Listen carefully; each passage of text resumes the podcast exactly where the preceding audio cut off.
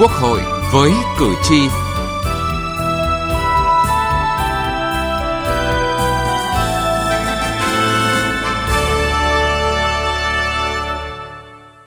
Thưa quý vị và các bạn, vừa qua Ủy ban Văn hóa Giáo dục của Quốc hội đã triển khai chương trình giám sát về thực hiện chính sách pháp luật trong đào tạo trình độ tiến sĩ.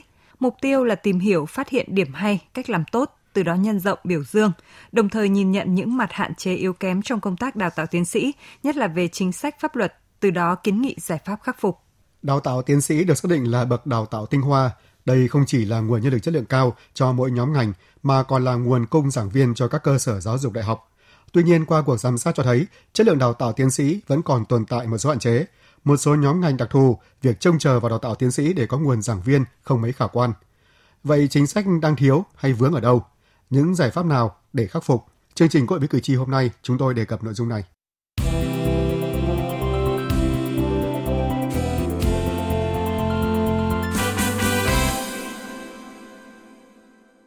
Thưa quý vị và các bạn, đào tạo tiến sĩ là quá trình hết sức quan trọng trong phát triển nhân lực chất lượng cao. Với quy mô ngày càng mở rộng, chất lượng theo hướng ngày càng tốt, thực tế đào tạo trình độ tiến sĩ đang ngày càng mang lại thành quả tạo ra lực lượng cung cấp nhiều giá trị cho đất nước. Tuy vậy, thời gian qua cũng có những nơi công tác đào tạo tiến sĩ tồn tại vấn đề liên quan đến chất lượng khiến dư luận xã hội rất quan tâm. Tại buổi làm việc với trường Đại học Kinh doanh và Công nghệ để khảo sát về các vấn đề này, chất lượng đào tạo là vấn đề được các đại biểu đặt ra. Đại biểu Bùi Hoài Sơn, Ủy viên thường trực Ủy ban Văn hóa Giáo dục nêu vấn đề về liêm chính học thuật, một trong những vấn đề quan trọng đặt ra đối với đào tạo tiến sĩ hiện nay. Tuy nhiên, việc kiểm tra đạo văn vẫn tùy thuộc vào năng lực của mỗi trường, chưa có công cụ thống nhất.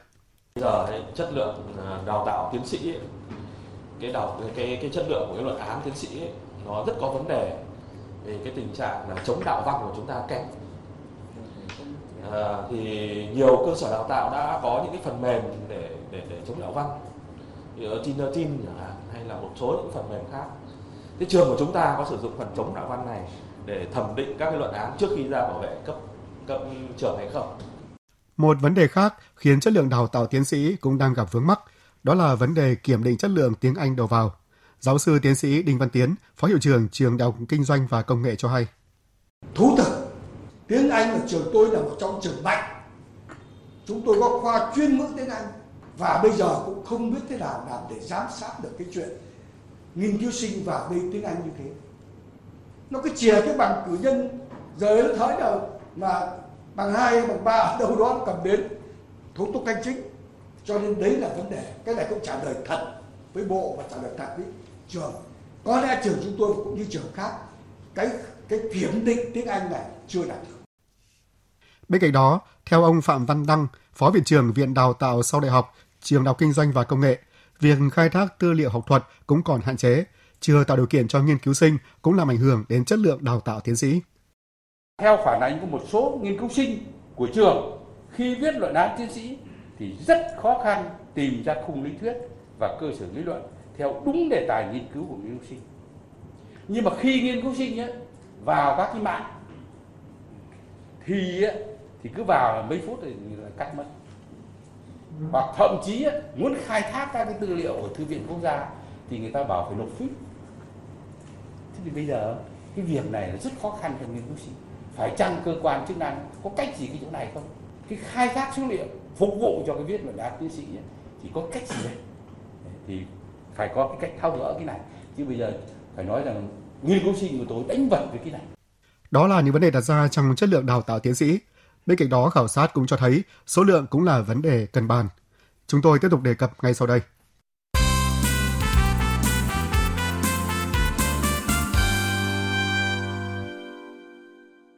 Thưa quý vị và các bạn, về mặt chính sách, đào tạo thạc sĩ và tiến sĩ ở Việt Nam đã tiếp cận với các chuẩn của khu vực và quốc tế. Tuy nhiên do nguồn lực đầu tư hạn chế, chất lượng đào tạo sau đại học trên thực tế không đồng đều trong toàn hệ thống, nên số lượng đào tạo cũng đang ít dần. Một số nhóm ngành đặc thù, việc trông chờ vào đào tạo tiến sĩ để có nguồn giảng viên cũng không mấy khả quan. Nếu như bậc học cử nhân có rất nhiều chương trình học bổng hỗ trợ chi phí vay vốn đào tạo, thì bậc học tiến sĩ hoàn toàn ngược lại – có rất ít chương trình hỗ trợ tài chính cho nghiên cứu sinh, nhưng đòi hỏi về thời gian công sức ở bậc học này lại vô cùng nặng nề. Phần lớn nghiên cứu sinh là người đã có công việc ổn định nên được cho là có khả năng tài chính tốt hơn. Tuy nhiên thực tế điều này còn gia tăng áp lực với nghiên cứu sinh nhiều hơn. Vừa thực hiện công việc giảng dạy đại học, vừa theo học chương trình đào tạo tiến sĩ, vừa xoay sở với đời sống riêng. Nghiên cứu sinh trường Đại học Kinh tế và Quản trị Kinh doanh Thái Nguyên, Cao Thị Thanh Phượng luôn trong trạng thái chạy đua với những đầu việc. Không chỉ eo hẹp về thời gian, còn phải xoay sở về tài chính khi học phí một năm khoảng 25 triệu, chưa kể các chi phí nghiên cứu thực địa khác. Giống như xây nhà, đôi khi mình chỉ thống kê được cái lớn thôi, còn những cái nhỏ đó mà cũng rất là nhiều thì mình cũng không không thống kê được hết và cũng rất là sợ. Trong suốt 7 khóa đào tạo tiến sĩ của trường Đại học Sân khấu Điện ảnh mới chỉ có 10 nghiên cứu sinh tốt nghiệp. Có những khóa không thể tuyển sinh. Là một trong những nghiên cứu sinh theo học từ khóa đầu tiên, tiến sĩ Nguyễn Thị Thu Hiền phải học đến 7 năm mới có thể hoàn thành luận án tiến sĩ. Việc mà học ờ, tiến sĩ của tôi thì cũng khá là gian nan. Tôi học hết 7 năm và cứ làm việc ở trường xong thì bắt đầu từ năm rưỡi là tôi đóng cửa và tôi làm việc đến 10 giờ đêm. Vừa hoàn thành công trình nghiên cứu, vừa hoàn thành công việc đương nhiệm, vừa cân bằng đời sống riêng, đòi hỏi quỹ thời gian và công sức rất lớn. Nhiều nghiên cứu sinh không thể kịp hoàn thành công trình theo tiến độ mà phải gia hạn đào tạo. Gia hạn đào tạo đồng nghĩa với việc gia tăng chi phí. Gia tăng chi phí đi kèm với gia tăng áp lực. Vòng luẩn quẩn này đã và đang khiến cho nhiều nghiên cứu sinh bỏ cuộc. Còn tại Đại học Mỏ Địa chất, thống kê có đến 60 đến 65% nghiên cứu sinh phải gia hạn đào tạo, hơn 10% nghiên cứu sinh bỏ học.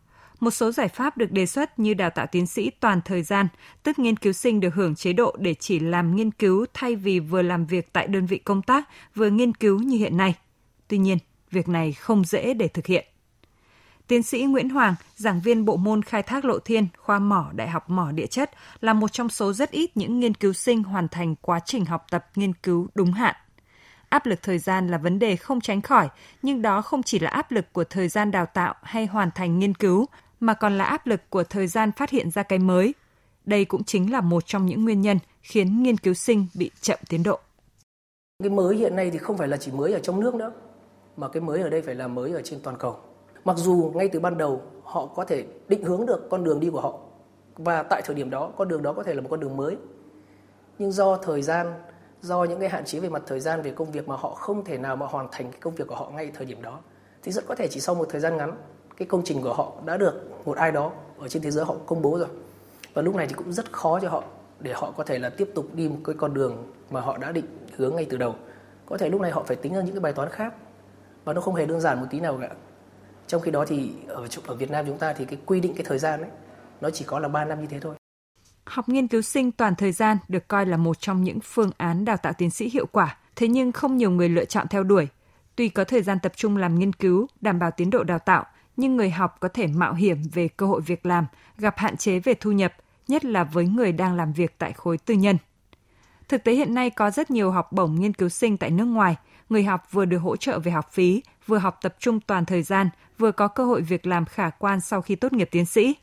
Nếu bảo học tiến sĩ tại Việt Nam không có thêm hỗ trợ đáng kể, rất khó để thu hút giữ chân nhân tài tại bậc học này.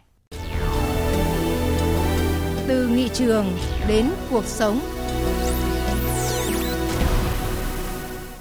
Thưa quý vị và các bạn, đào tạo tiến sĩ là bậc đào tạo cao nhất trong giáo dục đại học và trong hệ thống giáo dục quốc dân. Do đó, việc đào tạo phải chuẩn từ chất lượng đầu vào, bảo đảm cơ chế có sàng lọc trong quá trình đào tạo và đạt chuẩn chất lượng đầu ra, cũng như phải có tính hội nhập trong bối cảnh quốc tế hóa hiện nay. Tuy nhiên, việc chuyển từ đào tạo theo số lượng sang chú trọng chất lượng sẽ tạo ra nhiều thách thức cho cả nghiên cứu sinh, người hướng dẫn và cơ sở đào tạo, nhất là khi trình độ và chất lượng đào tạo giữa các cơ sở, các lĩnh vực đào tạo chưa đồng đều. Phóng viên Đài Toán Việt Nam có cuộc trao đổi với đại biểu Đỗ Chí Nghĩa, Ủy viên thường trực Ủy ban Văn hóa Giáo dục của Quốc hội về vấn đề này. Mời quý vị và các bạn cùng nghe. Thưa ông, qua đợt khảo sát về thực hiện chính sách pháp luật trong đào tạo trình độ tiến sĩ tại các cơ sở giáo dục đại học, học viện vừa qua, những vướng mắc trong đào tạo tiến sĩ đã được nêu ra có cả từ phía nghiên cứu sinh, cơ sở đào tạo. Theo ông, nguyên nhân của những tồn tại vướng mắc này là gì ạ? Trước hết thì chúng ta phải nhìn thấy nguyên nhân từ, từ cái, cái, cái quan điểm về đào tạo tiến sĩ phải này là đào tạo ra đội ngũ khoa học đầu đài đội ngũ khoa học những nhà mà có thể có những cái mới trong nghiên cứu. Công trình đấy hay là đào tạo ra để nâng cao cái đáp ứng cái nhu cầu xã hội. Thì nhiều người nói là cái, cái lượng tiến sĩ ta đào tạo ra có ít so với cả thế giới. Nhưng mà cũng rất nhiều ý kiến lo ngại rằng là vấn đề chính là chất lượng chứ không số lượng. Thế thì nếu mà chạy theo số lượng chạy theo uh, cái cái nhu cầu xã hội thuần túy và nhu cầu rất là đa dạng thì ờ, sẽ khó bảo đảm chất lượng. Cái thứ hai nữa là nguồn lực đầu tư cho cơ sở dục đại học hiện nay thì cũng có những cái hạn chế rất là lớn trong cái tỷ trọng ngân sách đầu tư. Và cái cái, cái việc mà đầu tư trực tiếp từ học đầu tư trực tiếp từ những người làm luận án tiến sĩ trong tỷ trọng đầu tư chung thì lại càng thấp nữa.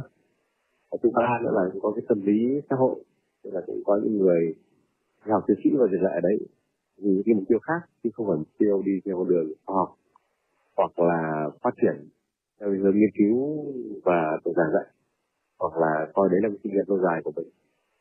Thứ tư nữa là cũng có cái tâm lý nể nang trong nhận thức trong đánh giá. Cho nên là nó cũng có những cái sự dễ dàng. Trong trường này trường khác thì còn có những bỏ qua những công trình kém chất lượng hoặc là những người đào tạo nó chưa đáp ứng được yêu cầu. Và cái thứ tư thì ờ, tôi cũng thấy rằng là cũng có những cái, cái việc mà chúng ta để ra chính sách đó hơi gấp gáp như thay đổi quy chế đào tạo nhanh quá thì nó tự dẫn đến cái chuyện là là có chỗ khắt khe có chỗ lại nhẹ nhàng. Nó không đồng nhất trong cái việc đào tạo một cái trình độ cao như vậy. Vâng, hiện nay à, dù có quy chế đào tạo chung và chuẩn chung trong đào tạo tiến sĩ, nhưng một thực tế đang tồn tại là việc quản lý chất lượng của các cơ sở đào tạo rất khác nhau.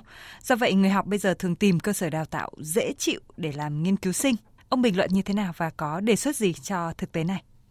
Bộ Giáo đào tạo có trách nhiệm trong việc kiểm tra chất lượng đào tạo ở các cơ sở này.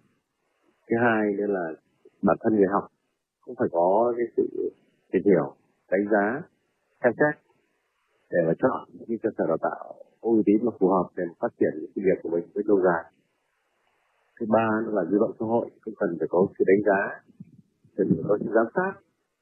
Nhưng mà qua dư luận xã hội giám sát là tương đối tốt, nhưng mà chỉ ra những cái luận án nó chưa đạt yêu cầu. Nhưng mà cái sự giám sát ấy nó vẫn còn thả hoặc, nó vẫn còn là chưa mang cái tính hệ thống chặt chẽ, chưa mang cái tính đồng bộ thì mong sự giám sát của dư xã trong đó, kể cả thị trường nhân lực, thị trường lao động, kể cả cơ quan tuyển dụng, nên có cái sự đánh giá mang tính tổng thể như vậy để chúng ta có sự tôn vinh những cái giá trị thật và ngăn ngừa những cái giá trị giả và thứ tư, cái này quan trọng nhất là cái danh dự của các nhà khoa học, của những thầy tham gia hội đồng, rồi cái uy tín của cơ sở đào tạo. Anh phải xây dựng cái uy tín cơ sở đào tạo của anh. Nếu anh muốn cạnh tranh trong thị trường lao động, anh muốn tồn tại, anh muốn có được cái sự ờ, quan tâm của người đi học và trên hội đồng thì cũng phải lấy cái danh dự lấy cái liêm trí học tập để đề cao cái điều đó trong cái hoạt động của mình Thưa ông, bên cạnh đó thì à, quy chế mới về đào tạo tiến sĩ chỉ đưa ra yêu cầu tối thiểu cho tất cả các cơ sở giáo dục đại học và các ngành theo cơ chế tự chủ, tự chịu trách nhiệm. Triển khai thực hiện quy chế này, các cơ sở đào tạo tiến sĩ cần lưu ý gì để vừa bảo đảm chất lượng đào tạo tinh hoa, vừa bảo đảm sự tồn tại phát triển, thưa ông? Quan trọng nhất là phải tăng cường, mở rộng đào tạo theo đúng cái tiêu chí đặt ra, theo đúng cái sức của mình, theo cái điều kiện của mình. Thì nếu mà cơ sở đào tạo có năng lực mà lại không mở rộng cái quy mô đào tạo cho nó phù hợp ấy, thì cũng là một thiệt thòi. Bởi lẽ là là khi anh tăng cường được quy mô đào tạo nó phù hợp với năng lực của anh thì anh sẽ chọn được nhiều người giỏi, với cái được nhiều người giỏi, tạo được cái nguồn nhân lực rất là cao, có cái cạnh tranh, cái sự thi đua tích cực. Nhưng ngược lại nếu như anh mở rộng quá mức, quá sức của anh, đặc biệt là cơ sở còn ờ, còn còn còn chưa đủ cái nguồn nhân lực đấy. Và đặc biệt là anh có cái tư duy khác về cái đào tạo này theo cái hướng là tăng cường ờ, thu nhập tăng cường thêm công an việc làm nhiều hơn là cái việc tập trung vào khoa thì chính là anh đang làm hại uy tín của mình. Có lại là cần một sự cân bằng hài hòa và và đặc biệt là chính sách nhà nước cũng ờ, nên có những cái đầu tư phù hợp đừng coi đừng để thả lỏng hoặc là để mặc cho các cơ sở này tự tự bươn trải trong cái việc đào tạo kỹ này và không ai đánh giá chất lượng. Xin trân trọng cảm ơn ông. Đến đây chúng tôi xin kết thúc chương trình Quốc hội với cử tri ngày hôm nay. Chương trình do biên tập viên Thu Huyền biên soạn. Cảm ơn quý vị và các bạn đã quan tâm theo dõi.